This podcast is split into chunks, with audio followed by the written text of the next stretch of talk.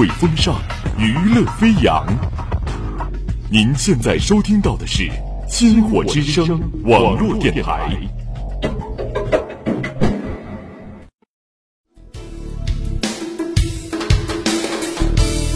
听千世繁华，品百味书香。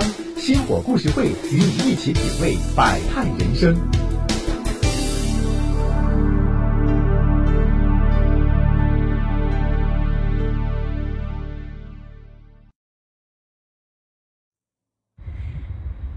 位听众朋友们，你们好，我是小王。那好久不见，假期已临近尾声，元宵节悄然而至。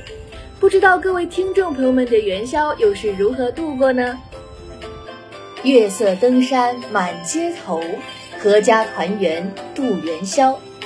元宵节又名上元节、元夕节、灯节，节期在农历正月十五，正值旺日。今满月之时，象征团圆美满，是一个看月、赏灯、歌舞狂欢的盛大节日。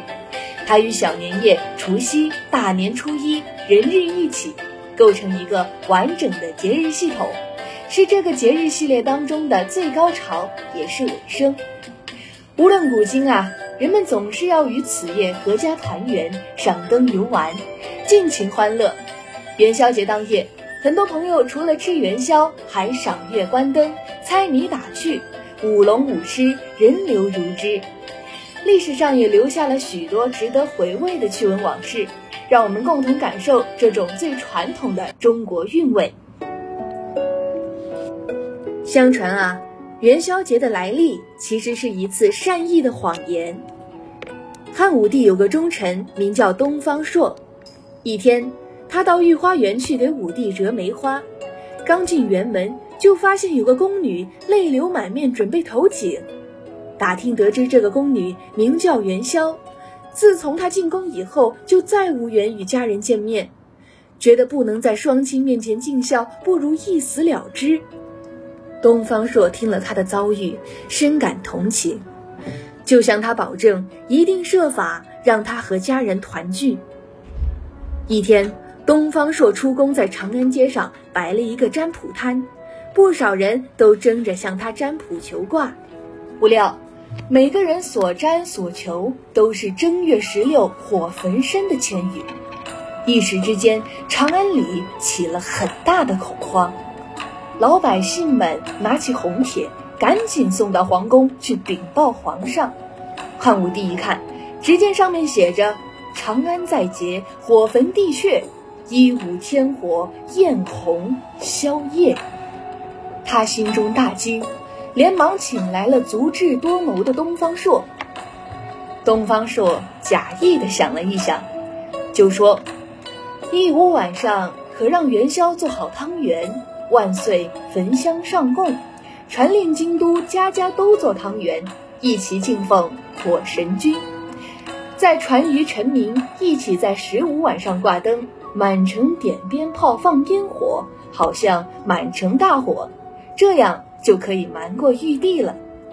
此外啊，通知城外百姓，十五晚上进城观灯，砸在人群当中消灾解难。武帝听后十分高兴，就传旨照东方朔的方法去做。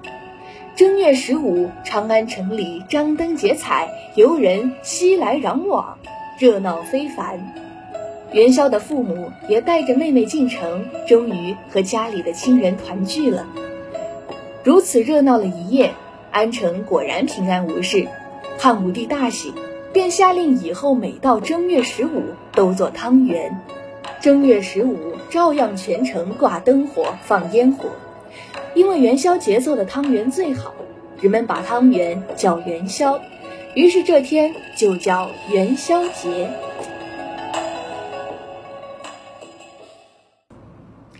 知道了元宵节的来历，很多朋友也好奇，除开阖家团圆的聚在一起过元宵，思考我们还有什么样的形式可以将这难得的节日过得更有趣起来。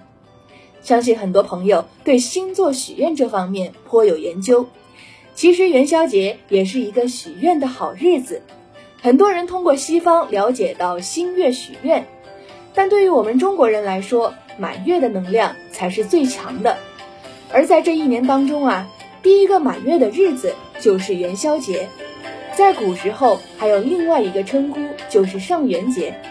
上元节、中元节、下元节对应着天地人，而这上元节可是古人许愿的日子，因为上对应着天，同时啊，古人认为正月十五上元节这天是天宫的诞辰，所以要张灯结彩的来庆祝。在这天，人们可以许愿，祈祷人们身体健康、工作顺利，你的任何愿望都可以大声的说出来。你也可以理解为是宇宙的收集愿望日。最简单的许愿方法，其实大家都知道，就是点一盏孔明灯，把愿望写在上面。但是如果你现在在城市当中不方便点孔明灯，准备一个香薰蜡烛，准备一个纸和笔，把自己的愿望写在上面，这样许愿的概率会大大提升。好了，今天的节目又临近尾声了。又要和大家说再见了，祝愿大家所及之处都是人间烟火，都是对团圆的许诺。我是小王，我们下期再见，拜拜。